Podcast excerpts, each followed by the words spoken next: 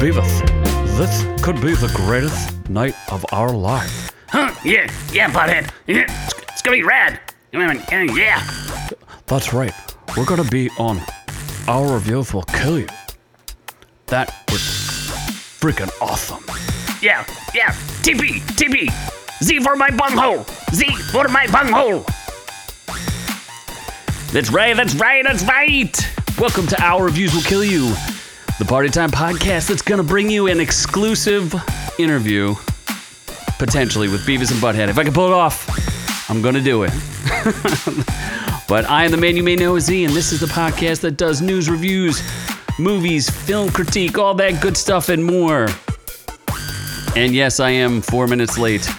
So there's a lot to do when you're on your own some.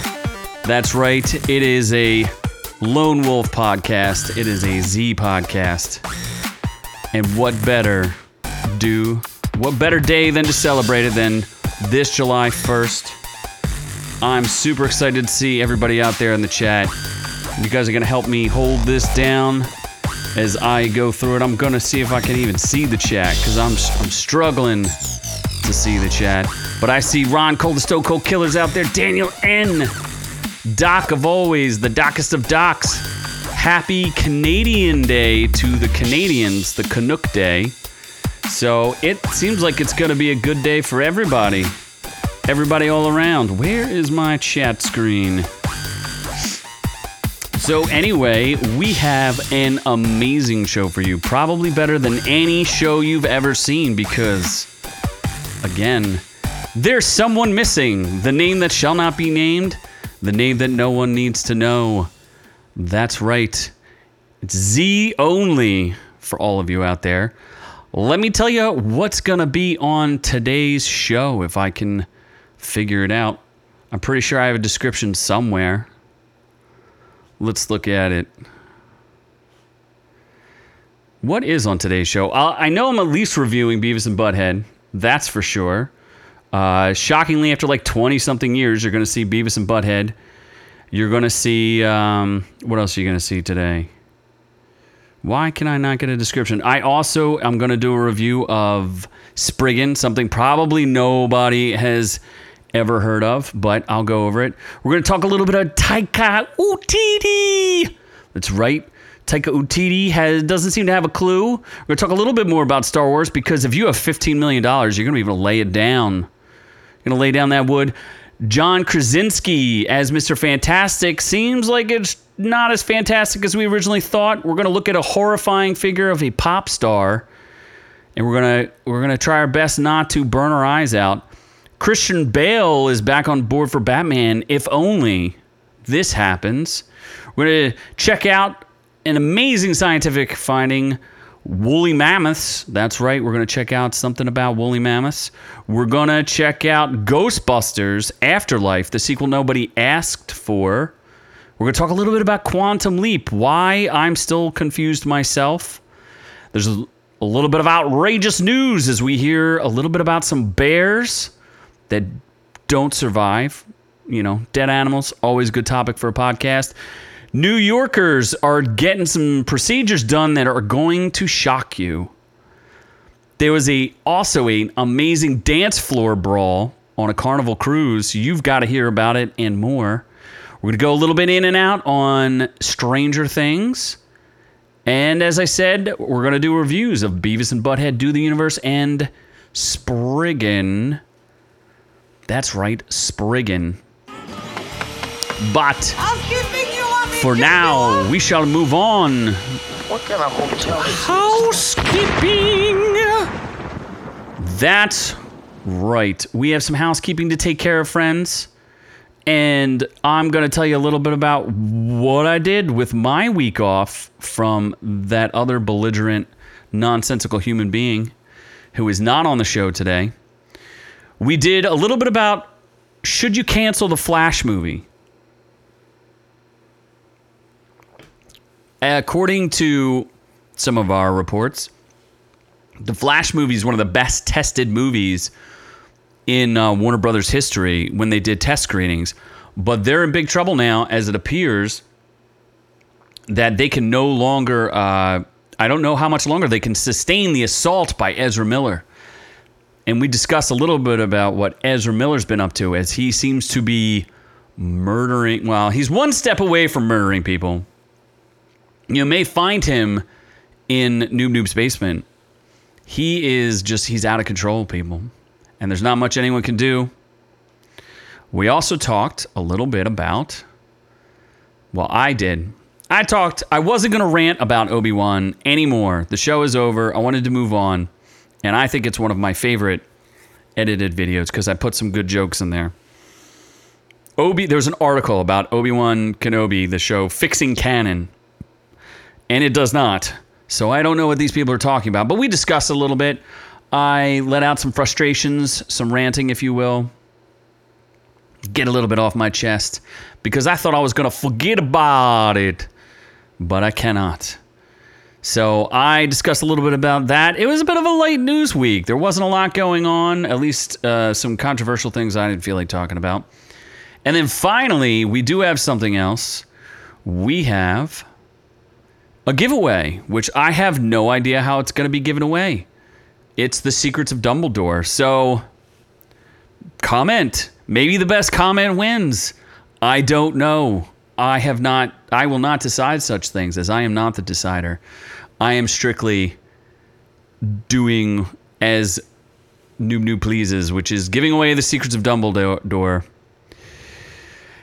And uh, I'm trying to think if he had any. Oh, that's right. We you do. I don't know if we had any winners. We'll have to wait till he gets back from Jamaica to find out if there were any winners of the trip with Noob Noob to Jamaica. How he made out on that nude beach, and uh, whether or not he got hot and sweaty with all of those friends of his. Uh, yeah, we will talk about the Butthead movie. Actually, I thought there was one part that was really funny uh, that we, we can kind of go over. And uh, yeah, it, it's a mixed bag there because you're bringing back something from the 90s that most people have no idea what in the world Beavis and Butthead are. But in the meantime, I believe it is time for us to move on to the news. That's right. Let's see if I can figure this out. Nope, that's not the right screen. It's going to be this screen. That's right. Let's take a look at this. And I think this story is kind of hysterical because Taika Waititi is that guy that you may or may not know. He is Korg from Thor. He's the director of a handful of Mandalorian episodes, and somehow that gave him he's on the on the hot list for Disney and Kathleen Kennedy, and they are gonna give him his own movie. You know, this guy. I don't know what he did. I don't know what's gonna be about, and apparently neither does he. There's an update to this story because originally he said i don't really i haven't even like gotten an idea for a story yet so i don't know what is going on. If those of you out there recall star wars is infamous and kathleen kennedy especially for firing directors. She fired such acclaimed directors as lord and miller you know the guys that went on to win an oscar for into the spider-verse yeah she fired those guys she also fired um, colin Tre- did she fire yeah colin trevorrow there's a handful of directors out there, and it seems like Taika Waititi might be right there on the chopping block. And I don't know if his tone as a director will make much sense for this. He's kind of known for comedy, and Star Wars isn't that funny, so I don't really know what they're going to be doing. But what they were saying is, uh, while he's been doing press junkets for Thor: Love and Thunder, people have been asking him about his take on his movie and they were saying it was going to be released next December in theaters. There's no way that's going to happen. He doesn't even have a story. In fact, they ended up. Uh, what was the? They canceled the woman who directed Wonder Woman. They canceled her. She was going to have a story about Rogue Squadron, the director Patty Jenkins, and they killed that. So now uh, they're talking about Taika Waititi doing a movie but he doesn't even have an idea of what he's going to do or what he's going to write. It doesn't make any sense. Why is this place so screwy? Directly from him, apparently in an interview, he said, I'm trying to write the Star Wars idea at the moment. I've got to see how that goes because once I submit it, they might determine when it gets made or if it gets made even. How is that going to be released in December? How does that make any sense? You got to love a company that doesn't actually plan to do anything properly. You know, you write a trilogy and the trilogy doesn't have any type of semblance of a story. You're just like, oh yeah, here's a bunch of mystery boxes. And then you get Rian Johnson coming in and putting in his weird take. And then you get you end up firing a bunch of directors who were going to finish the trilogy. Nobody has any idea what they're doing. Like, what is going on at Lucasfilm? Lucasfilm's a complete disaster. Uh, looks like uh, who wants to? Daniel N is saying that he. I think he wants to win by default. And I think he's talking about Dumbledore because he loves stroking on Dumbledore's beard. Uh, Korg needs a solo Disney Plus story. Okay, fair enough. I mean, I don't mind Korg. I think he's a fun character. I don't know that he would last. I'm a pile of rocks. Yeah. Don't get me confused there. I'm a pile of rocks. And then Star Wars is helping bring back the 70s, right? A Korg origin story. Yeah, that's right. It seems like things are cycl- cyclical, right? Remember the 60s were cool for a little while, then the 70s. It looks like it's coming back to the 90s. You know, things are like 30 years old. So it's like, it is actually. That's a really good point, uh, in insult in, investor. Um, he's saying, like, you know, like Beavis and Butthead just came out. Think about it. People are saying that the prequels are cool. You guys remember the Star Wars prequels? They sucked. When they came out, they sucked. No one liked them. People barely liked Revenge of the Sith. Why would they like? But now they're and, and then they see in Kenobi they see Hayden Christensen. They're like, it's so good to see Hayden Christensen back with uh, Obi Wan Kenobi, and it's like, yeah, Obi Wan was the least interesting character in the prequels. I mean, he was well acted. I like Ewan McGregor, and I like his depiction of Obi Wan, and I think his his version of the Alec um, Guinness character is pretty cool. But he's like a wooden totem pole. No, so I don't know. Star Wars is a hot mess. It's a giant disaster. I don't see how anybody is going to get. Who's even going to get excited for a Taika Waititi movie? The only thing that I thought was good about this is that they said it was going to take, it was going to move away from the Star Wars, or no, from the Skywalker saga, which is fine. If you want Star Wars to survive, you got to tell other stories, but it's got to be a basic story. You know, you don't want to get too crazy. It doesn't have to be a rehashing of the hero's journey, but please stop doing lone wolf and cub stories. We already had that with Mandalorian. We had it with Obi Wan. Like, come on, people, get some originality. Someone has to be able to tell an original Star Wars story. Anyway, let's move on to more Star Wars news. And I know Doc's got this kind of money, so I suspect Doc is already looking at this. It's a mansion with the Millennium Falcon Theater. It hits the markets for 15 million at Disney World. I mean, it's a nice house. Don't get me wrong. the article goes Yoda says size matters not. But when a family of Star Wars fans built their Disney World dream home, they had Han Solo, not the pint sized Jedi Master, on their minds. An 11,000 square foot Mediterranean mansion, complete with a Millennium Falcon themed theater. It's a one of a kind property. If a family built this, why are they leaving? Why are they selling it? If they loved it so much and it was so amazing, why are they leaving this thing? It doesn't make any sense. It, it's all, it's just, it's redunculous. Ah, yes. Insult investors, talk, he wants to talk about the $5,000 Star Wars drink. I might even just do a video about it because it's, just think about about especially if, if you're an investor and, and you you know money, you're a money man. How much money would it cost to take you know three adults and one child?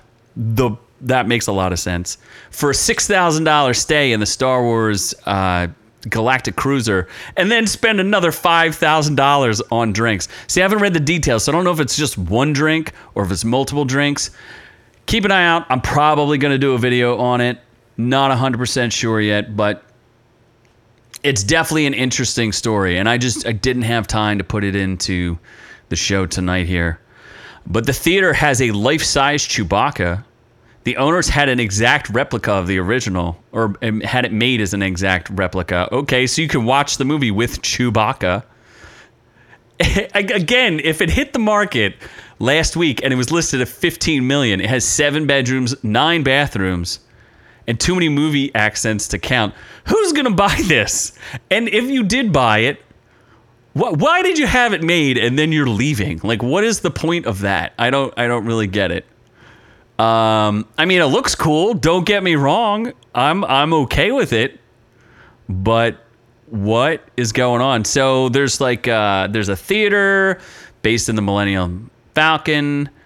There's a bar that looks like an intergalactic bar. In fact, the windows have like tie or have uh, X-wings going towards the Death Star. Even the ceiling fans are futuristic. So cool. No, I'm just I don't know.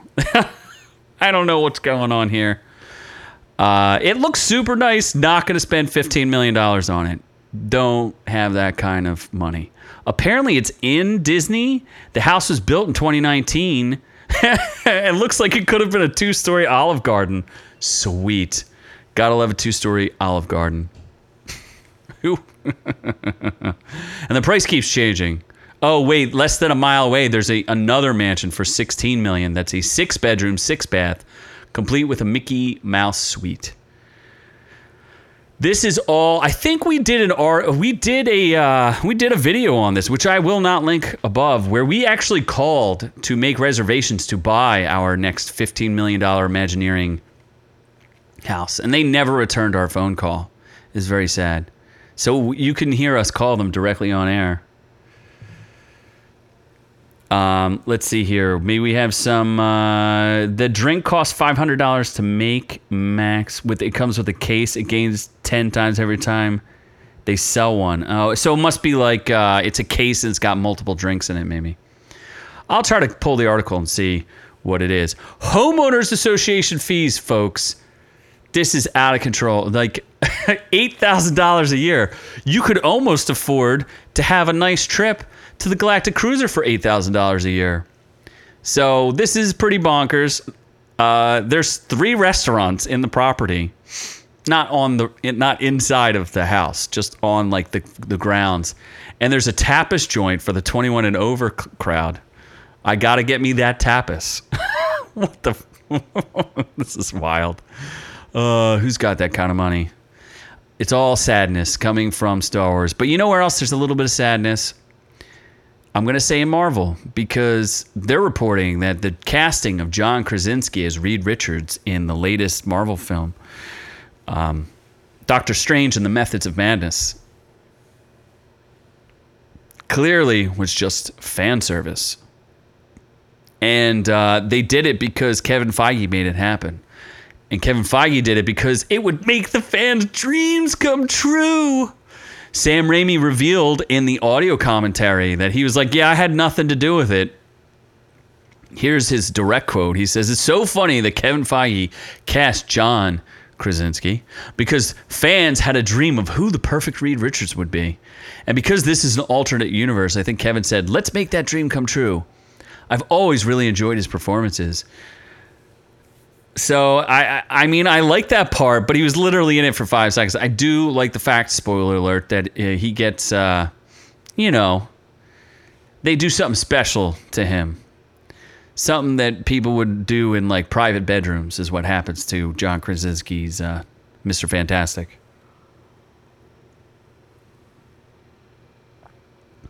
At least he got a, you know, we got a chance to see it. I supposedly they're casting for this thing, but who knows who they're going to get? But clearly, it seems like it's not going to be. It's not going to be John Krasinski. Oh, I see big man out there. Woot woot. And uh, Doc says that Disney called security, and there's an active warrant for OrQ's headquarters. Yes, there is. There is. Um, this next one, this next story, is designed to horrify you, much like the body horror that you would see in a Sam Raimi movie. This is bo- body horror. Thank you to Bizarre. I can't even look at this without just dying. so, for those of you who don't know who Billie Eilish is, I also don't know who Billie Eilish is. I'm told that she sings or kind of whispers into microphones. I heard she did the most recent James Bond song, which I never heard or watched because it kind of sucked from what I heard. And the song seemed so impressive that I never heard it. anywhere or even spoken about. But th- this is for those of you listening to the audio podcast. Billie Eilish, I don't know, she's this blonde chick, and uh, I don't know. Sometimes her hair is probably different colors than than blonde. She looks absolutely horrifying in this. Uh, she looks like she has completely dead eyes. And this is for that wax. Uh, sorry if I didn't mention that. There's a new wax figure of Billie Eilish. Holy cow, those fingernails look redonkulous. The Hollywood Wax Museum, which is known for having horrifying statues, added a new, a new, uh, a new statue. Oh my gosh, I should have taken Noob Noob's admin away. I never should have, have left that Oh, uh, Daniel N is asking about uh, uh, Daniel Craig as Reed Richards. I don't think that would be cool. Sure, why not? I'm down with that. I'd literally like the Fantastic Four. The original movies were so bad. I'd literally take anybody. So they can cast whoever they want. So we're, uh, but we're back to Billie Eilish. Uh, looks like a st- this is Twitter reacting. You know, the brain surgeons of Twitter. People want to call the police. Uh, they're calling it a monstrosity. But I said these people want to wash their eyes out. I agree. But they also had they they referenced some of the previous uh, horrendous statues, and I'm curious, like, do they do it this on purpose? Because I feel like it gets more attention when they do a really ugly one than when they do a good one. Like, who cares when they do them? They're saying this is a Walmart Billy. Fair enough. It's Eily Billish also. they, they want to delete it. I mean, I'm horrified, and I don't even know if this actually looks like Billie Eilish. I'm going to say it doesn't, because it looks like a creepy human being. But some of the other ones that they've been complaining about, apparently Ariana Grande, hers looks pretty horrifying for sure, and she's probably too tall. I heard that Ariana Grande is actually three foot five. Uh, so that one does not look very accurate. And she's not licking a donut hole or a drug addict's beehole. Either one of those would have been more accurate than what you got. They're also very mad about a Zendaya one that was was released in London, which is Zendaya in a business outfit, star of No Way Home and all those Spider-Man movies. She, she looks like she's angry and ready for business in pink. Just a reminder out there, folks, if you want to see all of these and more, we have links to all of these articles and all of the stories that we do. You can search for Our Reviews Will Kill You, and our page will come up, and you can find all of these articles. It's, it's a lot of fun to check out some of this stuff. You can also probably just Google Madame Tussauds, and you'll find some horrifying pictures. The one that they did of Rihanna. is not Rihanna. This is definitely a, di- a different person. Uh, I don't even think that that's that is not Rihanna, not even a little bit. So, yeah, these guys do not seem to be batting a thousand when it comes to making people look like people. They look like freaks. Yeah, these are all horrifying. You know, it wouldn't horrify me though and I think a lot of people, although I do believe that Ron Cole would disagree with me. Christian Bale says he would sign up for being Batman w- one more time, but only on one condition. So he's not going to do the Michael Keaton where he signs up when he's 70 years old and do it for uh, who who's the the guy uh, Muschietti, the guy who's directing it. He'd sign up if he was asked by the only director that matters, Christopher Nolan. If Christopher Nolan asked him, he said he would do it. And this is also because he's doing a press junket for Thor uh, God and Thunder, which we'll also review that. But it seems like Christian Bale is pretty content on not playing Batman unless Christopher Nolan said he would, uh, wanted him to. His quote is No, no, nobody reaches out to me, or they keep me like a mushroom, keep me in the dark, and feed me S.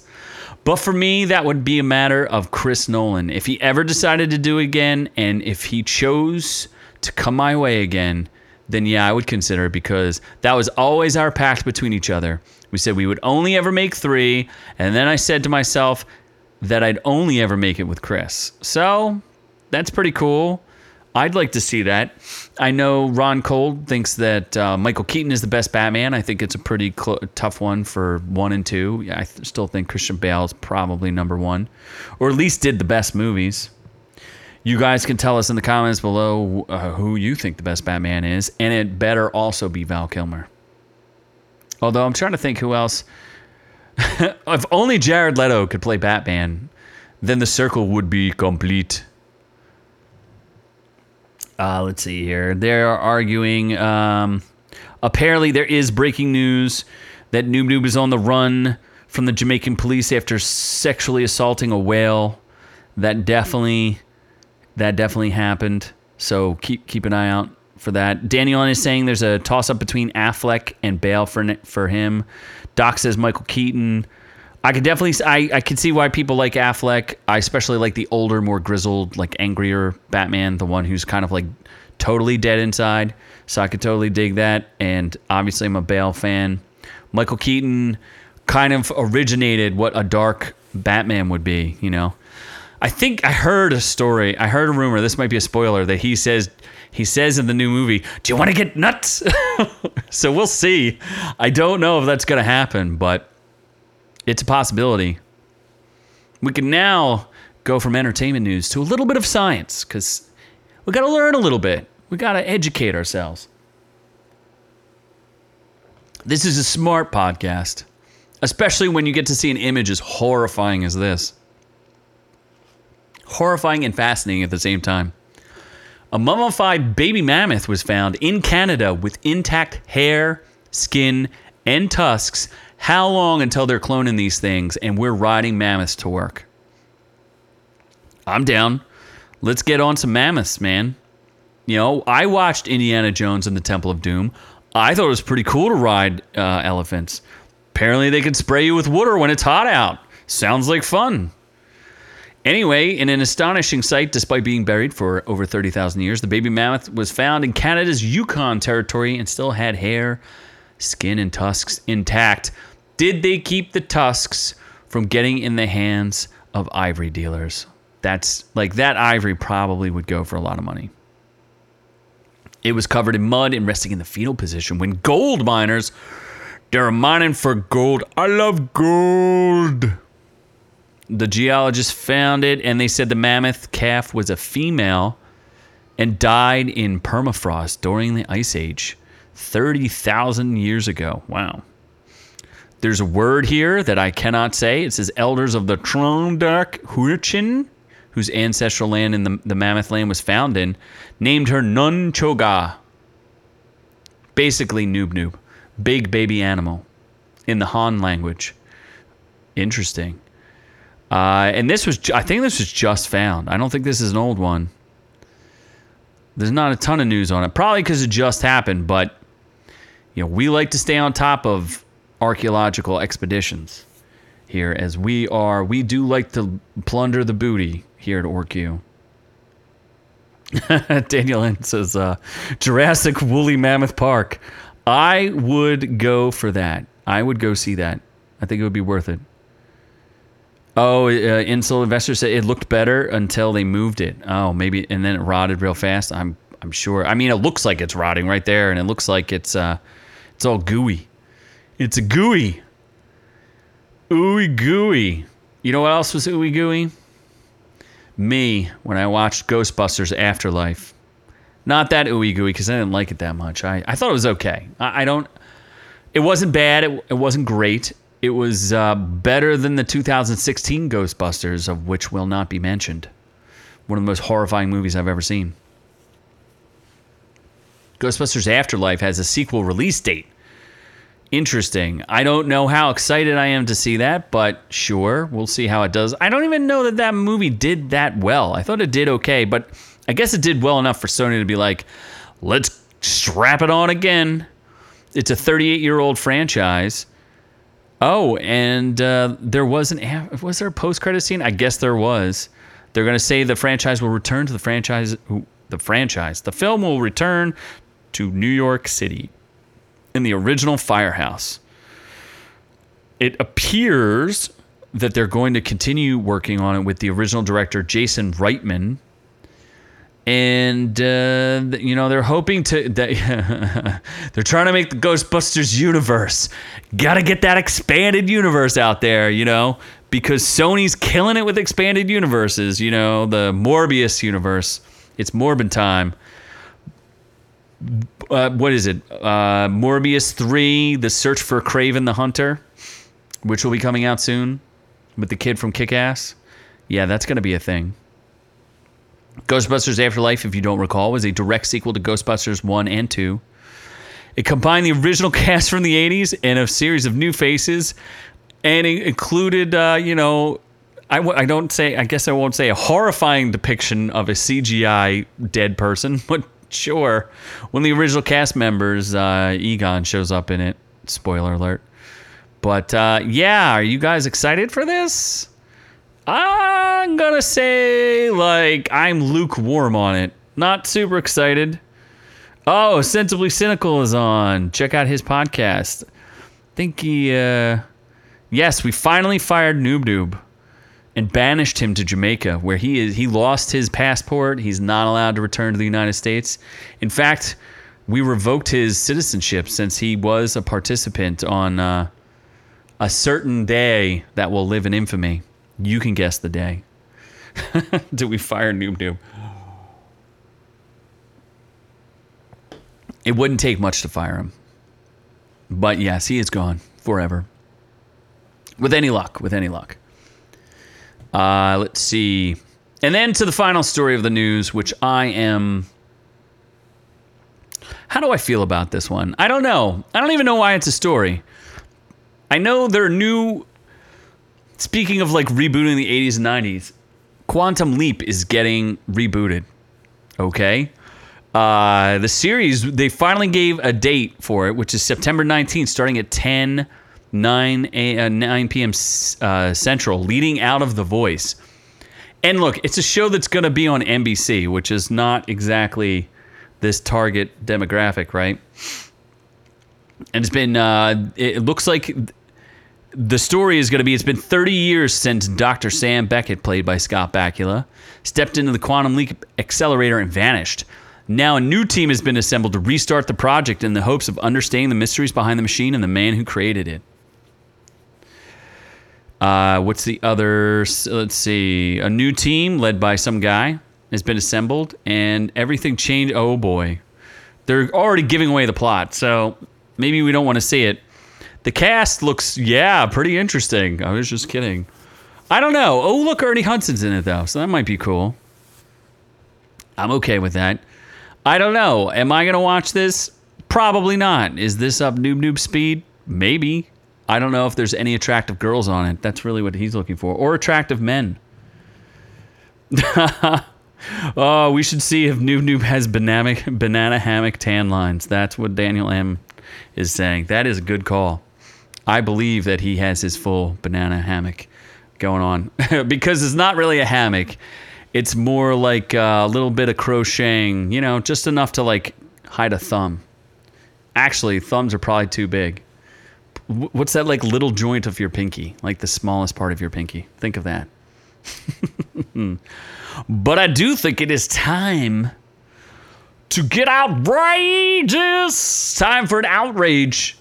Gonna get outrageous. I'm outraged, are you? Is an outrage. This story, I don't oh, I do have images for this. This is from ABC News. A black bear accidentally died after locking itself inside of a hot car. That's right, folks. Hot cars are not only dangerous to young children, dogs, your leather seats, but they're also dangerous to black bears. Apparently, in Sevierville, Tennessee, approximately 30 miles east of Knoxville, the owner of a vehicle uh, they left the property in a different vehicle. When they came back, apparently nine hours later, they found the dead bear inside the vehicle with the car door shut. you probably shouldn't leave your car unlocked because them bears they can get in anything they believe that the temperatures exceeded 95 degrees outside, which means the interior possibly reached over 140 degrees. That sucks. I wouldn't want to be in there. Uh, there's a picture of the bear slumped between the driver's seat and the front passenger seat as a can of soda can and food waste can be seen on the floor of the car. Should have just drank the soda. Although I guess if it got really hot, that soda would would have been flat and not that tasty, and not very refreshing. So, sucks to be a bear. This is a warning to all of you bears out there. Bears, do not go into cars. Do not close the door on yourself when you enter it. Not safe. What's kind of funny too, they're I guess they could it's kind of a you know weird way of saying this, but they're like, here's a good way, a good example of how garbage kills bears. Notice the empty soda can and food package on the floorboard. Bears have noses seven times better than a bloodhound and can smell even the faintest odor of food inside of a, a vehicle. Lock your doors, roll up your windows, and never leave food or anything that smells like food inside. Well, if they had left their windows down, the bear would still be alive. So think about that. Daniel said, wonder what a smoking hot dead bear smells like. Probably not good. I'm going to guess. Probably not good. he also says it's it's like a rule in Zombieland, mo- the Zombieland movie. But instead of checking your back seat for a zombie, you should you should you should get your back seat checked for a bear. And if you're noob noob, you probably have a basement full of bears. But maybe not the kind of bears we're talking about. Not wild bears. He has domesticated bears. You know, hairy bears. This next story is also an outrage. If you were concerned about bears, you're going to be concerned about New Yorkers pretty soon. Rich New Yorkers are getting bladder surgery and Botox to avoid bathroom breaks on the drive to the Hamptons. When I saw this, I just said, What? This is like one of those stories. I remember there was a story, you know, there's always conspiracy theories, right? And one of the conspiracy theories was that rich people were drinking the blood of like young people and babies to stay alive forever. I mean, that's been a conspiracy theory for literally hundreds and hundreds of years, probably thousands of years, right? I remember there was a uh, I don't I don't remember what her name is, but there's like a countess who was known for slaughtering people and like bathing in their blood. Okay, so this sounds like a different type of conspiracy theory that rich people get. I don't understand. A New York City urologist has seen more page- patients requesting a procedure that er, eases the urge to pee. New York's wealthiest are hoping to eliminate the need to go during the long drive to their summer homes to avoid conflict over Hampton's bladder in the car. Traffic en route to the Hamptons has gotten so bad, it has sent some of these people to the doctors to get a medical procedure. this is such first world problems, man. You can't get any more first world problems than this. Uh, they're saying that traffic has gotten uh, the traffic is uh, you know people going to their second home in the Hamptons. They have to travel as far as hundred miles away, and uh, what they're doing is, and there's very few places to stop apparently on their multi-hour trip to combat this.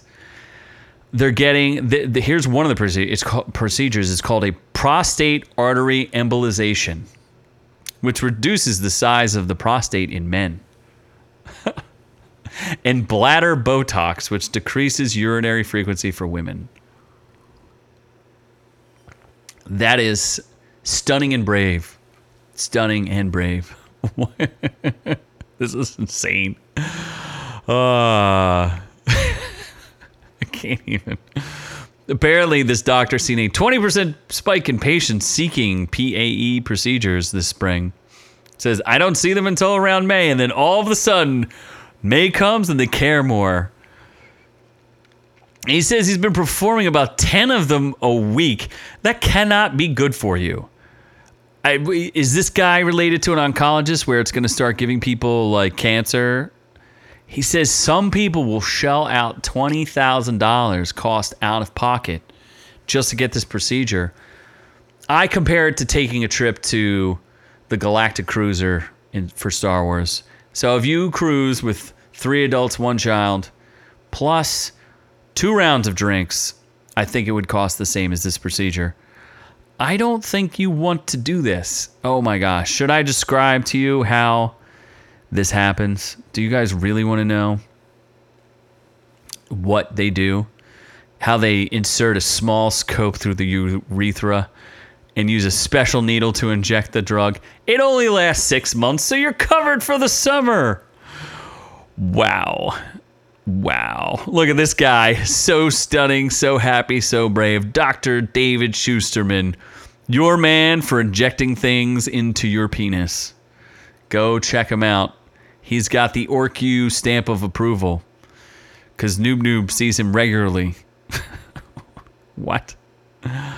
Oh my gosh. They're saying that it could be four hours stuck in traffic and there are no rest stops. And the guy's like, there's no dread now. I'm like a kid. Holy cow. All right. I've had enough of this story. I'd really like to move away from this and move on to something more fun, which would be a 60 person brawl on a carnival cruise. And it was on the dance floor. So they weren't just dropping, they weren't just doing a real like a dance off. They were doing a real brawl. Apparently, it lasted for an hour and spanned five floors. That's amazing. Jealousy over a threesome between passengers sparked a 60 person brawl. And I think we have a little bit of footage. I'm gonna, or at least pictures, and I'm gonna try to show it without getting yanked, because I have no idea. Apparently, two people began scuffling on the night nightclub dance floor, and then the altercation got out of control. Apparently, 40 to 60 people got involved. Uh, it shows that the security guards were clearly outnumbered and completely powerless to stop the large brawl. After the fight, the Coast Guard escorted the ship to the dock in Manhattan. But no injuries were reported. How do you have 60 people brawling for an hour and no one gets hurt? I guess if you're fighting on a cruise ship, there's no bricks. So you can't exactly hit people with a brick. Let's take a look here. Oh, there is some footage. I mean, the it looks like a nightclub. So, and there's a lot of hair pulling. So maybe there's just a lot of hair pulling and not necessarily fist punching and bricks and and there's like cushions and that kind of stuff. So maybe people weren't actually getting like beaten up that bad. Let's see what else they have here. Massive brawl erupts. It was an eight day Caribbean cruise. Apparently, they didn't make it out of the port of New York. uh, and a lot of it was filmed on Facebook. Triggered by a threesome. Obviously. What else did they do? A uh, uh, lot of big old booties on this uh, on this cruise. Uh, there's I, who is this person who they're they're quoting? Let me see. They're quoting someone. I don't know who it is, but they're saying uh, the guests were uh, involved were in the fight were, in her words, ignorant fools acting stupid. One eyewitness tweeting under the handle at NY Emo. Uh, they were at the bar listening to their own music, sipping a Shirley Temple, and then a brawl broke out of nowhere. Oh my gosh. Apparently there was some glass involved. Yeah, it's uh this looks like it's unclear whether or not the vessel was in New York, New Jersey or international waters at the time of the fight, making criminal justice uh, jurisdictions murky. If they're in international waters, I think knife fights are legal. So they're covered there. They don't have to worry about that. Yeah, absolutely. I agree, Daniel. There's nothing wrong with a little hair pulling as long as it's consensual. So I think this was all consensual. So I'm I'm down. Apparently the fight broke out at 5:20 a.m. That's pretty early to be out on the club. I don't know. I don't know. Little strange, little strange. In fact, we're gonna move on from this and we're gonna get in. Maybe we'll get out. Sanchez. But we're definitely gonna get strange as we talk about me getting in and out of Stranger Things. I mean, obviously I'm getting in because I have already watched it and I think I reviewed it. I'm pretty sure I did, and I liked it. The first season, or the first part, volume one of season four. Season uh, four was split into two parts. It's the biggest show on Netflix probably ever. I'm gonna say, and um, let's see here. Stop with the pop-ups. Thank you, Complex. Very, very much agree to this. Stranger Things, season four, volume two. I think there's only two episodes, but they are extra long episodes. They're like three hour episodes or something like that. It caused a Netflix crash and it broke Nielsen's streaming record. People are they're interested. They want to get they want to see what happens. So I mean that's a pretty good strategy. They broke it into two parts and now they broke Nielsen's streaming records. I think that's pretty interesting. And people seem fairly favorable to the first part of it. We'll see how they feel about the second part. I'm not sure. I like I said I enjoyed the part 1 and I will should be reviewing the second part if I can get through it. I mean, it is four hours of stuff to watch, so there's a lot going on there. But it did set streaming records for the week of May 30th to June 5th. The show sets the highest weekly total for any streaming series since they first started to track it about two years ago, with a total of 7.2 billion viewing time for that week. One of the most successful weeks for a streaming show to date. Uh, I, I guess they just measure by by millions, or I mean by billions, of how many minutes people watched it. Uh, the uh, the previous well, volume one debuted. The show amassed 5.14 billion minutes for viewing for the week of t- the May 23rd through 29th, and that means it's only gotten more popular. The previous record was held by Tiger King in March of 2020 when we were all trapped and couldn't do anything else.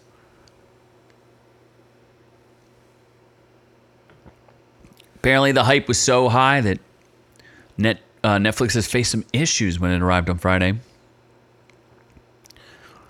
Um, a, I guess there's so there's this uh, site which is called Down Detector, which tells you what where's there's outages. But there were 10,000 reports of Netflix outages around that time, and that's significantly higher and unusual for any rate uh, of any given provider. Uh, let's see what else. I mean, I'm excited. We'll see what happens. And if these guys can pull it off, if the Matt and Ross Duffer can pull it off, maybe they can do some more stuff. Because if you remember, the guys from Game of Thrones totally screwed the pooch on how they finished out their series, Game of Thrones. And people were not happy with them, and they have not really worked on much since. I think I reviewed one tiny movie that um, I think DB Weiss, maybe it wasn't Benioff, did. I think I did a review on it. It's that metal movie. It's pretty decent, but yeah, those guys have not really done much. So we'll see how Matt and Ross Duffer end up after this. I'm hearing kind of mixed results, so who knows? Some people really, really like it. Some people really don't. So who knows? But you will get our honest review on it, and and well, at least my review because Noob Noob's never even seen the thing. He has no idea what the most popular show in the world has ever done. He doesn't know anything about it. Uh, Daniel. Daniel is saying Game of Thrones finale was beyond disappointing, and they're doing a Jon Snow spin-off show. Yeah, I did do. I actually did a video on the Jon Snow spin-off show. Apparently, um, the jackass writer. I can't believe I spent so much time reading this guy's books. I'm still mad that he hasn't released them. Um, I want to say H.R.R. Geiger, but no. Um, George Steinbrenner, whoever wrote those damn Game of Thrones books. I don't know why I can't think of that fat guy's name right now, but uh, he is involved in the Jon Snow spinoff series. I cannot imagine that that's going to be any interesting or any good. Like, I, Jon Snow was almost like I know he's the the leading man, but he was also not one of the most most uh, interesting characters. You know, I think he had the least interesting. Yes, George R. R. Martin. Thank you, Daniel. I appreciate that. I, uh, you know, spaced out there for a second because I'm so angry at the man for not finishing the damn series. I, I can't comprehend why this guy is writing the Jon Snow series instead of writing his own um, book. It's like, uh, well, you know, part of it is he's probably afraid to finish the thing because people are so mad at the dude, you know. So with any luck, we'll get an end to that. That is better than what we got from Benioff and Weiss for Game of Thrones. I mean, literally one of the worst. I they, I, could, I can't even think of a show that had a worse ending. So Stranger Things can't be that bad. It's got to be better than what we're seeing now. So I'll give you my review, but I'm in. I'm in and I'm ready to do it. So we'll wrap up in and out and we'll move on to the reviews. That's right. I'm doing reviews. Let's see here. So we've got our first review is Beavis and Butthead Do the Universe. This kind of snuck up on me, came out of nowhere. I wasn't really ready for this one. I had no idea that Mike Judge was doing another movie, and I do know that he was on the Joe Rogan show to promote it and was talking a little bit about it on there. Gave a little bit of insight about Beavis and Butthead, and uh, Mike Judge is an interesting guy. He actually was hand drawing the animation, and when they signed him for a deal, he was like, he had no idea what, what MTV wanted or how it was going to happen, and and they signed him for a deal, and he's like, uh, "You want me to?" do 62 hand drawn episodes of this? I don't think so. Uh, D- Beavis and Butthead, yeah, it's like an overly long episode of the show. It was an hour and 26 minutes, and I felt every single second of it. I, um, it's it's really tough to to judge it, right? Because I didn't think it was going to work at all and, and I do really, I, I don't remember the Beavis and Butthead show that much. I mean, I remember it, I saw it. I don't know if I, I saw it as a kid, and I kind of remember it. And obviously, I think I can do a pretty job, a pretty decent job with the voices.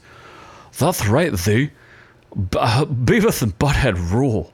They're like the best ever. Yeah. yeah, see. Uh, Beavis and Butthead rule. TP. TP for my bunghole. It's close. It's close. I got to work on my Beavis, but I can do a pretty good Butthead. Or I mean, ver- vice versa. My Beavis is pretty good. Still working on Butthead. Uh, I used to do them dead on, but it, has been a long time. And, and that's the point is uh, I'm doing an impression that took me. I could do it for years because I remember they had that movie, and I don't even remember what it's called. I think it's like Beavis and Butthead do the United States or something like that. The only joke I do remember from that, which I, I still think is funny, is where it's like, uh, the, huh, huh, hey Beavis, this uh, or hey butthead, that old lady, she just she said she's a slut. She really likes slots. And they, so they were talking to this. They, they were on a bus with a bunch of old ladies, and the old ladies, this old lady's like, I sure like my slots. She's like, I like slots. they, you know, they think she's saying sluts. So I thought that was great. Um, this, there's one sequence in this that I thought was really funny, and I know Inv- uh, Insult Investor th- had a, a, good spot. There you go, Beavis and Butthead Do America. Daniel N being my fact checker for the day. I appreciate it, man. Big props to you. This one was an it was like an overly long joke about being, but it is it is fascinating because I do think Mike Judge is a very intelligent guy. He did it, uh, Idiocracy, the movie. He wrote that, and while I don't think it's the greatest movie ever, it does. It was kind of one of those things that seemed like, oh my gosh, this is very predictive of the future. And you know, some people love it or hate it. King of the Hill, I think, has uh, some sort of legacy. It was an interesting, like a, an animated sitcom, if you will, not necessarily as crazy and, and weird and funny as Beavis and Butthead, but it is kind of representative of today, right? You've got these two complete morons who are, you know, either the world is oblivious that they're complete morons or the world just wants to acknowledge them because they're complete morons. So the entire premise is more or less about them thinking they're going to get laid because they get sent to space camp and they're so good at putting the rocket in the hole that they get they get sent into space because they think they're gonna they're gonna do this lady. There's actually two really good jokes. The leader of the of the space uh, group, the captain, if you will, she's uh, she's she says something to the to the to the order of uh, she goes, yeah, there were 246 men, 57 women. And, and Beavis thinks that, or Butthead thinks that she's listing the amount of men that she's banged. and how many women she slept with. And he's and then she goes and there and not to mention the dogs and monkeys and, and Beavis is like, Oh, oh, mm, mm, chill out there. Chill out there, lady. he's like, he doesn't want to hear how many dogs and that she's banged. so that was a pretty funny joke, but the best joke in the entire show was the white privilege joke. And you kind of have to see it to believe it. Basically, Beavis and Butthead, they go into a college for no reason. Basically, you take the, these dumbasses from the 90s and move them they go through a black hole so they're in like 2022 so they're seeing like what the world looks like now and they go to a college and they're in a gender they walk into a class that's a gender studies class and they get told about their white privilege. So they immediately walk out of the class go into the lunchroom and they're like oh, oh we have white privilege. So that like means you have to give us stuff. So they like just walk around taking everything and they're like the police can't stop us because oh, we have white privilege. it's like it's really really clever, uh, ironic joke that's probably pissing a lot of people off because they're they're giving an example of exactly what they think white privilege would be, where you just walk up and take everything from everybody. But uh, the Rotten Tomatoes meter has it pretty highly scored it's not as good as as this. Uh, there's a handful of good jokes, but it is very um, laborious to get through. 47 reviews on the critic side have it at 96%. Shocking. I can't believe they like this. And 85% have it on the audience score with 100 plus ratings. It's on Paramount Plus right now. And uh, let's see. Let's check out if there's any negative reviews.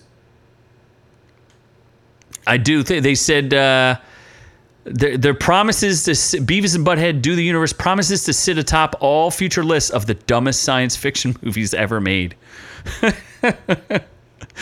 uh, it's pretty. it- that I mean, it is it is amusing. Like I do like seeing them. They're just it gets old real quick. Here's the uh, here's a negative review from Movie Nation. Despite making an effort to offend here and there, the characters have lost some of their edge, and Judge can't help but suggest old fart in attempting to manage those grating, giggling voices. I thought he did a really good job with the voices. The dude doesn't, you know, I didn't think he he missed a uh, a- any beats. You know, I thought it was actually pretty good. There's not many negative reviews. this is from San Francisco Chronicle. Shocking. A movie that loses sight of the line between lampooning stupidity and being stupidity. Stupid. Being stupid. He gave it a one out of four. I give it like a solid B minus. Solid B minus. It's funny. It's a li- it's definitely a little boring. Uh, only a handful of really good jokes. But overall, like you could do better things with your time. Like it's not gonna bore. You know, you might get a little bored, but it's not too bad. Uh, Insult Investor says in 20 years it will be a cult classic. I could see that. Like I said, I enjoyed it, but I'm not gonna say it was like amazing. There were some really, really good jokes, and then some like you know the rest of it was kind of like eh, all right. I did actually like. Th- there's a part where uh, uh, Smart Beavis and Smart Butthead show up from the uh, an alternate reality, which I thought was kind of amusing. Um. Yeah, they could have edited it high. Yeah. Oh, okay. He's saying that uh, Insult Investor saying the voice was a little off. Yeah. I mean, it's a struggle, and and I saw Mike Judge on Joe Rogan, and it's uh, you know he's a little bit older now, so it's uh probably a little bit tougher. Like I'm pretty sure Trey Parker from South Park has just given up on trying to do the voices. I think he did it a while ago, where he just does like his normal voice, like his hey, I oh, can't do a Cartman right now, but he's like doing his Cartman voice, and they just pitch it to the proper Cartman. Like he, it's too hard for him to do, so they just pitch it for him, so it's easier because he does like I don't know eighty percent of the voices. But either way, we're going to do one more review for you anime fans out there. I know you're out there, and I hate to bore the regular people, so I won't spend too much time on this. Uh, but we're going to talk a little bit about Spriggan. And it has no rev- no ratings at all. Just mine. I'm the only one. No one else has seen it. The one thing I'm curious about, there's only six episodes. So I saw a preview, I saw a trailer on YouTube or something like that, and I was like, oh, this looks pretty cool. It's kind of like Akira style quality anime mixed with like today's modern CGI ish stuff, and it looked pretty exciting. There was a really exciting fight scene, it was really bloody and gory. Um, Spriggan is an anime series on Netflix. It's about an ancient civilization's relics on Earth hold dangerous powers, and it's up to the ARCAM Corporation agents to keep them out of the wrong hands. It stars like a, you know, it's typical anime where there's like a 16 year old boy who has like s- exceptional abilities, super abilities. It's kind of like he's kind of like 007, but with superpowers. It's it's a little bit of a spy thriller and um, it's very gory, very very violent. And I, I, I, I, I thought it was. I was like, oh, this is kind of Akira style, but it's like so kind of like throwback, '80s '90s anime that it gets like a little boring. It was okay. I, I wouldn't say it's one of my favorite animes, but it was definitely worth watching for six episodes. It was very episodic, and they find like interesting artifacts. So like imagine if you will, where they find Noah's Ark, and Noah's Ark is a uh, world terraformer. You know, it was left there by an ancient civilization to terraform the world. So you might not hear a lot about it. In fact, Rotten Tomatoes has it as like coming soon, which makes me really sad because I'm like, I watched it, no one else did. Someone else out there had to watch this. Somebody had to. I uh Oh, and so investor was going to write the same artifact, but the uh, art, artifacts was going to this write the same story, but the artifacts were on Saturn. It, it you know, it's a it's a cool premise. I like the premise. I think it's a little weird that he's like a 16 year old kid who's in high school. I don't get that. I'm pretty sure there were movies based on the anime or based on the manga back in like the 80s or 90s. That's why it seems like so throwbacky you know think it, it doesn't i think it just doesn't hold up well against things like attack on titan or even uh, full metal alchemist like it looks good but it's not quite they don't like explore as many themes there's not a, you know I'm, I'm literally watching the last season of attack on titan right now. I, I finished like all the english dubs of it and i'm kind of going back through it. And the themes that are written in there are so complex and so dense and the character turns and there's so many characters. When you get a show that's like based on like one character and and it's kind of episodic and there's no overarching plot really it just doesn't seem to hold up as well against better products not well you know better ones or even like something that's as classic as like obviously berserk's been going on for 30 years and there's not a great anime representation of it but that is I give it a solid B plus. So we checked out some things this week. I believe we're going to be reviewing Thor Blood and Thunder. No, Thor Thunder and Love. Love and Thunder. That's the that's what it's called. I believe that's coming out. We might not get to it though. I don't know what date it's released. Maybe it's not this weekend. It's next weekend. So I think it's the 7th. I could be wrong. Maybe it's the 8th if that comes out, we'll obviously wait a week for everybody to watch it because we don't like to spoil that for everybody. We like to do our reviews a little bit after, give you a chance to digest it, see if you like it, and then you can have a nice conversation with us about it. Um, that's some good anime. I I always like good anime, and I know some people in our audience have told me that they don't like it when I review anime. So I try not to spend too much on it, but when there's stuff out there worth watching, I like to point it out. I was going to do a review on Ghost in the Shell SAC 2045, SAC 2045, um, but I, I haven't quite digested my feelings on it. So I might talk about that next week as well. We're definitely going to talk about Stranger Things. I think I can get to that. And I have no idea what Noob Noob's going to watch. Probably Top Gun for like the third or fourth time.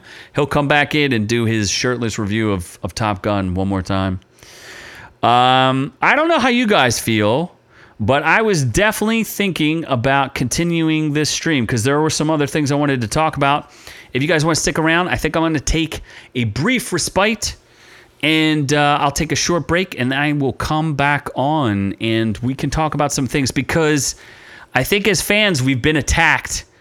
And there's definitely some channels out there who have been feeling like they've been attacked uh, from the main. Well, I wouldn't say mainstream media, but the alt media is attacking, uh, you know, fans and their reactions, especially with the most recent things that came out with Kenobi and the criticisms that came out about it. There's been some articles written, some hit pieces about the fandom menace. We've mentioned that we are part of the fandom menace, or at least we associate. I don't know if we associate with them, but we definitely feel like we're into the fandom menace.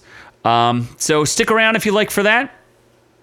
I'm going to take about 10 or 15 minutes. You can listen to some fun music while we sit in the background. But thank you for listening to the show. I really appreciate everybody out there. You, you, guys always love the chat. The guys in the chat, always the best.